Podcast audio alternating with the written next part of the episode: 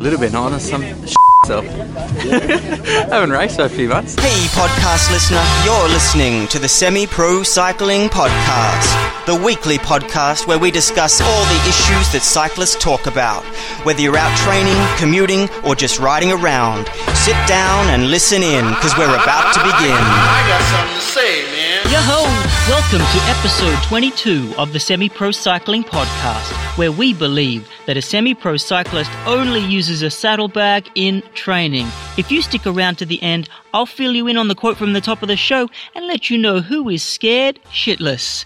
A reminder that I have put up a course with the most popular episodes delivered to your inbox over one month. You can sign up by going to semiprocycling.com and clicking on the banner on the right hand side.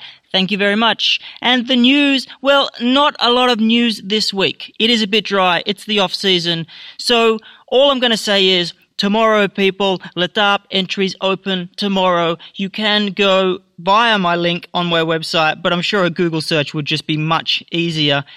Get in there.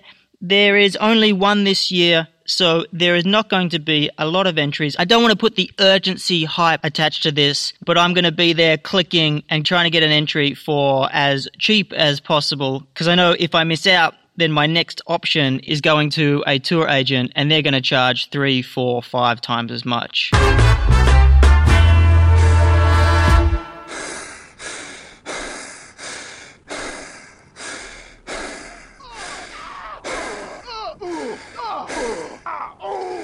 These are the typical sounds of before, during, and after an ergo workout. Ergo workouts are hard, intense, and mentally draining. So why do we do it? For some, it's because we have no choice. There's snow on the ground and there is chill in the air. Others, like myself, find the focused and clinical nature of fixed training environments conductive to just getting it done. Let me be the first to say that there is no substitute for the feeling of riding on the road. It's why we do it, right? But there's times when a trainer is the best option for training, miserable weather or not. I've covered one example of this in episode 15, but today I'm not talking about workouts. I'm talking about the experience. The experience offered by indoor trainers and now software, and whether these factors alone can make training easier and more efficient. So what do I mean by easy and efficient? Easier does not mean less effort. It's still about doing the work. So there are no shortcuts to victory. We must commit ourselves to the slow, painstaking work of training day by day and year by year. I'm not trying to bullshit my way through here, but the idea of making your indoor training easier is rooted in your perception of how hard a workout is. Ergo training is always been a mental drain for me. I, you know, I've mentioned in the past that my motivation to get through the Tuesday hour of power was knowing how much I would gain from ergo training, but the hour definitely takes it out of me, and I would say just as much as a four or five hour ride on the road. Looking at ways to hack this should yield positive results. The concentration and effort needed to push outside your comfort zone drains your brain juice. If we use the rating of perceived exertion, RPE, on the original scale, which is 6 to 20, to measure our mental input against a data driven output, specifically what I'm talking about here is power, I can judge whether a workout is easier and or more efficient. In reality, if we were to judge two things done under different conditions, easy and efficient could look like this. So easy, lowering RPE with a similar data output would mean that the workout is perceived as being easier.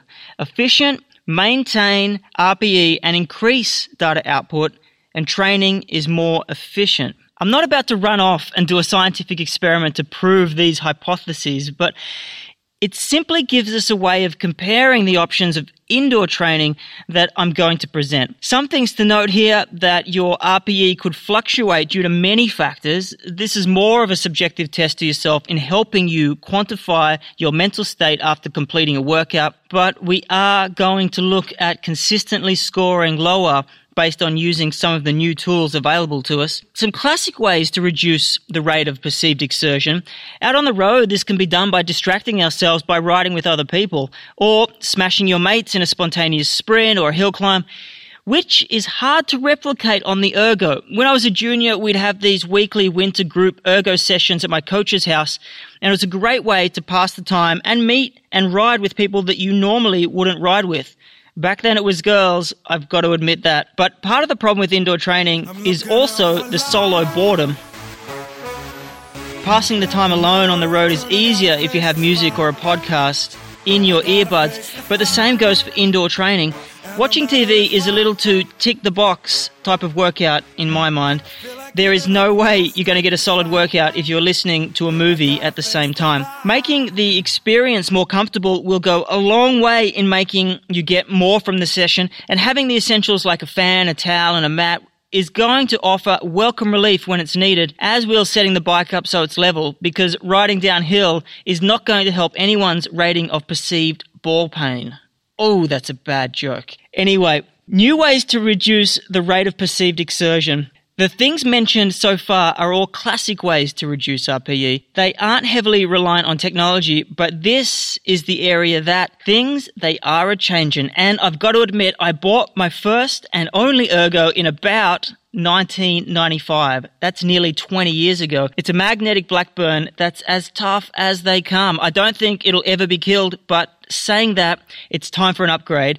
And looking around at the options available today absolutely blows my mind. It inspired this episode because I believe the options today will make training easier and more efficient. While I haven't actually tried any of these systems, it's possible to see their potential. So, so let's go through three systems that are out there or soon to be released. And just to be clear here, we're looking at between 330 to 1000 US bucks of initial outlay not your $100 special. It is a little bit costly, but we'll go into the benefits and the value for money as we go through. In my research, of course, I came across DC Rainmaker. Everybody's got to know this guy if they're into anything or they've looked up any type of bike or running tech. The dude is the godfather. I've got to give him credit for pointing me in the direction of these three options. So, number one, the Kinetic Kurt Road Machine. It starts at 330 bucks depending on where you're buying it from. And this is the cheapest option I'm going to present today, but it is by far basic. And at this price point, the options include integration with third-party online training platforms with workouts. Specifically, there's one called trainerroad.com They've been around for 12 months and it's a pretty exciting product that has a lot of versatility. It has the ability to estimate your virtual power when used with the road machine. It does this by actually knowing the resistance curve and it can predict the power to a fairly accurate degree. Because power is the measure of output that I'm basing my whole theory on, this is why it's the base level. Now, it collects all other data as well, so it collects your speed and your cadence, and it displays them live on a computer screen, as well as using workouts that they've developed themselves. There will be, I'm not sure right now, but there will definitely be potential to create your own workouts. There is also the ability to drop in Sufferfest videos and match those as actual workouts, and as your targets are set through the workout, it presents a green bar up on the left hand side, and all you have to do is make sure the bar is green. It's going to go red if you've dropped outside, whether it's your heart rate or your wattage or whatever, which makes it a lot easier and less mentally draining when you're trying to put together a workout and your brain is dying because your body is smashing itself. It's 10 bucks a month I recommend checking it out, even if you do just have a simple wind or trainer like I've got currently. The benefits of having something in front of you and being able to collate your data in real time on the size of a computer screen, I think will definitely reduce the RPE. An upgrade that you can actually make to the Kinetic is that you can attach a little unit that they've got that will read accurately your power. It's called InRide and it's an accessory that can be bought for 200 bucks, which I do think is a little steep, but you do get a heart rate monitor strap with it. So that kind of justifies the cost a little if you're going to spend around a hundred bucks on a heart rate strap anyway. But if you've got one, then it's a waste of time. But anyway, it really does give you an accurate reading because it's feeding directly from the trainer and then pushing that data to your computer. Interesting stuff. I think that this is in itself mind blowing. When I was reading this, I was like, wow, this is the absolute start of it. Uh, uh, you know, I'd be happy with just this. But it does get a little bit more funky in a good way. And number two, the Tacx Bushido trainer. 900 to 1000 bucks we're talking here, but what we're talking is a massive jump. So, you know, 500 bucks potentially you could be jumping, but you're moving into the realm of resistance controllable units. If that doesn't mean anything to you right now, I tell you, all it is is the ability to adjust the resistance from the computer program or whatever software you're running. In this case, it's in-house software. So it's not third-party software like TrainerRoad. There isn't the capability there to use any third-party software, and it's the same with the transfer protocols. So Ant Plus or Bluetooth Smart, it's a closed-off system. It's not closed off in the way that Polar is closed off, which they have their own transferred protocol. It's just Ant Plus, but you aren't allowed to add other things to it. So that is in some ways harming the future proofness of it. But it is a resistance controllable unit that does have similar functionality to TrainerRoad in regards to their workout, where you can create them and you can use ones that they already have there. It goes further by having a library of rides that you can actually use with the trainer. And what I mean by a library of ride is they have videos and resistance of actual road rides that link together and control the trainer's resistance depending on the terrain to make it more lifelike. This is cool. I, I've always seen the Sufferfest videos and, and I've done my own kind of workouts and putting it all together, actually having something that dictates what you're riding is pretty powerful. It's essentially just like I love riding up hills because the workout just happens automatically. And this will be similar. It may be a little bit uncomfortable and it may not be exactly the same, but the benefits, I strongly believe in the benefits of ergo training, but I digress. Just getting back to the point here, the Tacx Bushido trainer is an excellent option, but when we look at number three, it kind of falls away for a few reasons, and the third one is unreleased. It is rumored, and I believe it will happen. It will be available from January 1, 2013. It's $999. It's the Wahoo Fitness KICKR. This kicked up a storm, mind the pun, at Interbike, and for valid reasons. Now, let me break it down a little further. It's an adjustable rear off system. It's not sticking your wheel onto a large metal spindle and then hoping for the best. I've had troubles when I've been just doing max sprints that I am actually getting slippage when I'm at pretty high wattage. It's open source in every way. So open source transfer of data between the little units that transfer, say, speed or heart rate. And they have an API, which means that you can use this data protocol to create any type of software program that may be able to use within this. It's hard to really imagine what you can use it for because I haven't even really delved into it that far. But it transmits the data, including Ant Plus and the new Bluetooth Smart. So it's future proof in that sense because people are only now just getting hold of Bluetooth Smart. It's only in the iPhone 4S and new iPad, iPad mini. It hasn't even got its place in Android yet, but it will be coming once they sort their shit out. Now, a good starting point to look at the potential of the software because Wahoo themselves, while they do have some apps, they're opening it up to the imagination of developers out there. And this is where the potential really gets me excited. The TrainerRoad. So you can use TrainerRoad on this and you can turn it up a couple of notches where it will actually control the resistance based on what you're riding. There's another app called Kinomap. It's a user driven database of real rides. So recorded via smartphones or a GoPro, or whatever, and linked to GPS data People record their own rides and download these details to the website. You just go in and select a ride that you want to ride on the trainer. You watch the footage and then the resistance on the trainer is automatically adjusted based on the terrain. That is super duper crazy. It's like you could ride complete race courses that you've never even gone before before you even get to a race. There's also a development app that Wahoo and Strava put together and what I mean by development is that it's not released or it's not promised to be released, which is a bit of a bummer if it doesn't happen. Because listen to how cool this is. You go into Strava, you choose any segment. You look up the top 50 riders and choose any of the top 50 riders in that segment and you essentially challenge that rider. No, it's not in real time, but you are challenging the data that they have in Strava. So not only does the trainer itself adjust the resistance to the segment's profile, but you can match yourself and your time and wattage and heart rate directly with the person that you want to compete with that's listed in the top 50 of Strava.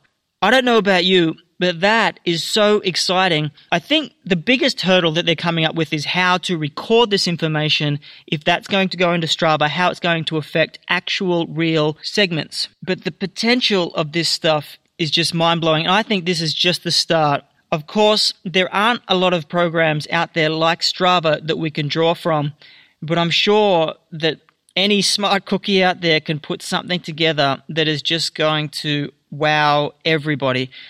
It's so massive. I don't know how many of you are excited about this. I don't know how many of you really get into indoor training. It's kind of funny. I just see the benefits of it. I'm not someone that is from, say, the northern hemisphere that snow is a reality and you do have to spend six, eight months or whatever it is in your den doing these workouts but just the potential is amazing. But anyway, in the excitement, I've kind of gone off topic a little bit. And let me first say, I will be buying this bad boy when it comes out. And bringing it back to my theory, here is why I think it will make a difference to my indoor training sessions and essentially make them easier and more efficient. Number one, feel. Simulating climbs as steep as you can handle without the rear wheel slipping is pretty massive to me. It's massive because it means that it's limitless in the rides that I can simulate. Number two, the integration, taking my favorite rides and plugging them into the system, plus the ability to ride cols that I can only dream of. Alpe d'Huez, for example, I haven't ridden it, but I could get a pretty good idea of what it would take wattage wise to get up that hill successfully. Now, the third one is probably the most exciting to me, and it's the modification of any existing ride. So imagine taking your favorite hill and being able to input repeats automatically into a program where you create a brand new version that is better than the reality, where you could have like a longer warm up section where you'd normally ride on dangerous roads to get there, or you've got to do an extra lap of the block or whatever. And you can just plug in the perfect warm up to get you happening, and then it automatically gives you the profile of the hill and then gives you the rest for the way down. Turn around, do it all again, plug it in five times, and then do a warm down. I believe the new experiences offered by the KICKR and third party apps will make sessions seem a lot easier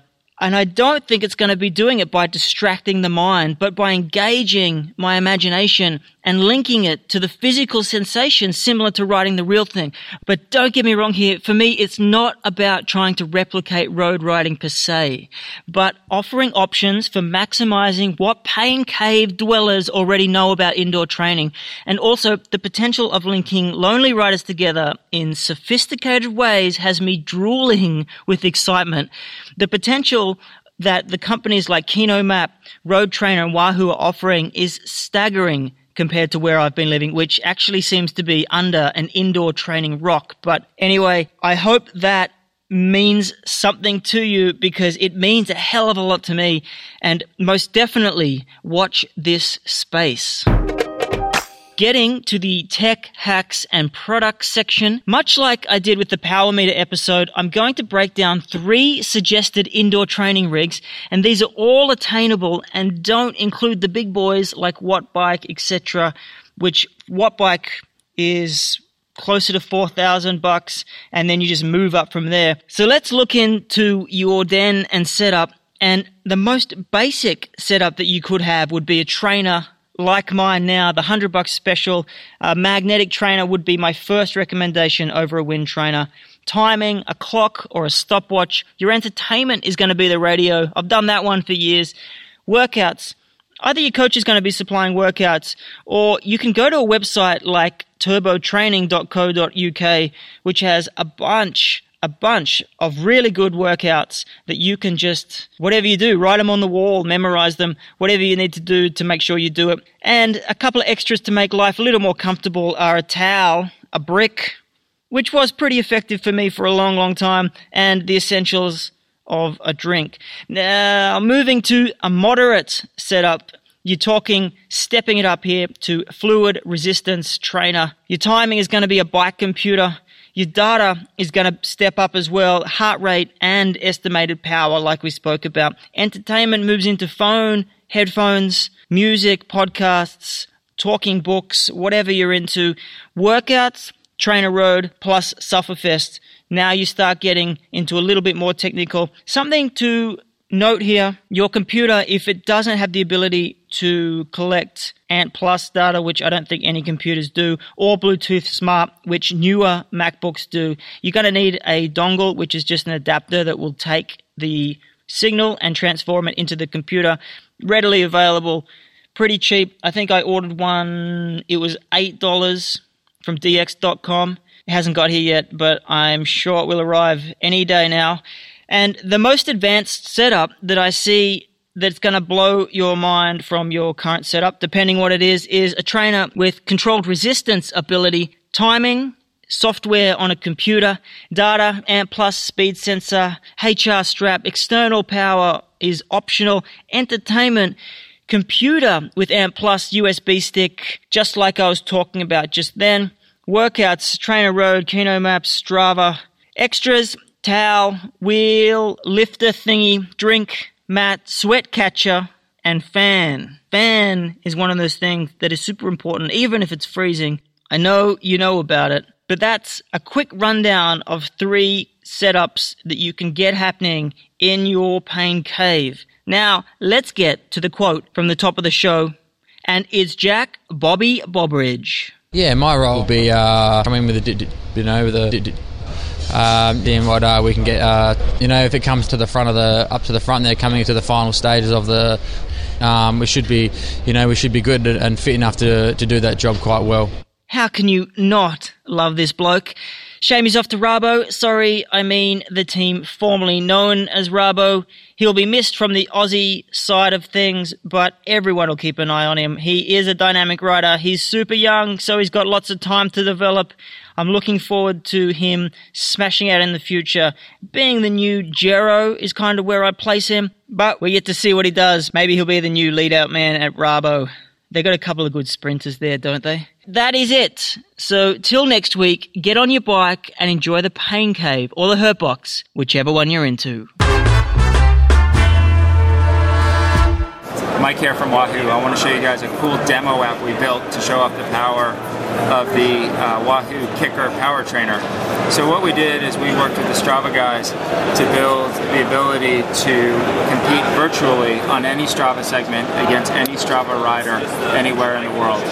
So today here you see a map of the United States, you see several Strava segments, you can scroll in to a specific geography and see all the Strava segments in that geography. So you've just popped up, let's say 10 or 12 Strava segments for that location. There's probably more of them, but it's only choosing 10 or 12. If I go into Old La Honda, which I understand is one of the most famous uh, Strava segments out there, I can see the details of Old La Honda. So what I see is I see the, Strava segment on the map, and I also see the elevation profile of Old La Honda. The super cool thing is I can then go in and see the top 50 riders from the KOM leaderboard on Old La Honda. And then scroll up or down, I can see the top 50. And then let's say I want to pick one of these guys and race against them. I'm going to pick Keith. And I, all of a sudden I can see Keith. I can see his photo. I can see his whole Strava profile. And if I click crank it up, I can then race against Keith on Old La Honda segment against his time and see me versus him on the virtual map, map, but I can also see his stats versus my stats on any one, any part of the segment. So if I hit crank it up, we're to have to stop here, but we're to see Keith Keller. And if I was on the KICKR, I'd be pedaling, and this would be um, reading the data and see, as you can see here, this would be my data versus Keith's data. And then on this map, I'd be able to see where I was relative to him on a Strava segment. Uh, this is super cool because all of a sudden I could spend all winter training on my favorite Strava segments. So when it comes spring, I could go take all the KOMs that I wanted. And um, this is our cool demo app. Um, we're working to get this um, into the mass market. We don't necessarily have uh, time on it, but we think it's a super cool app that a lot of people would love.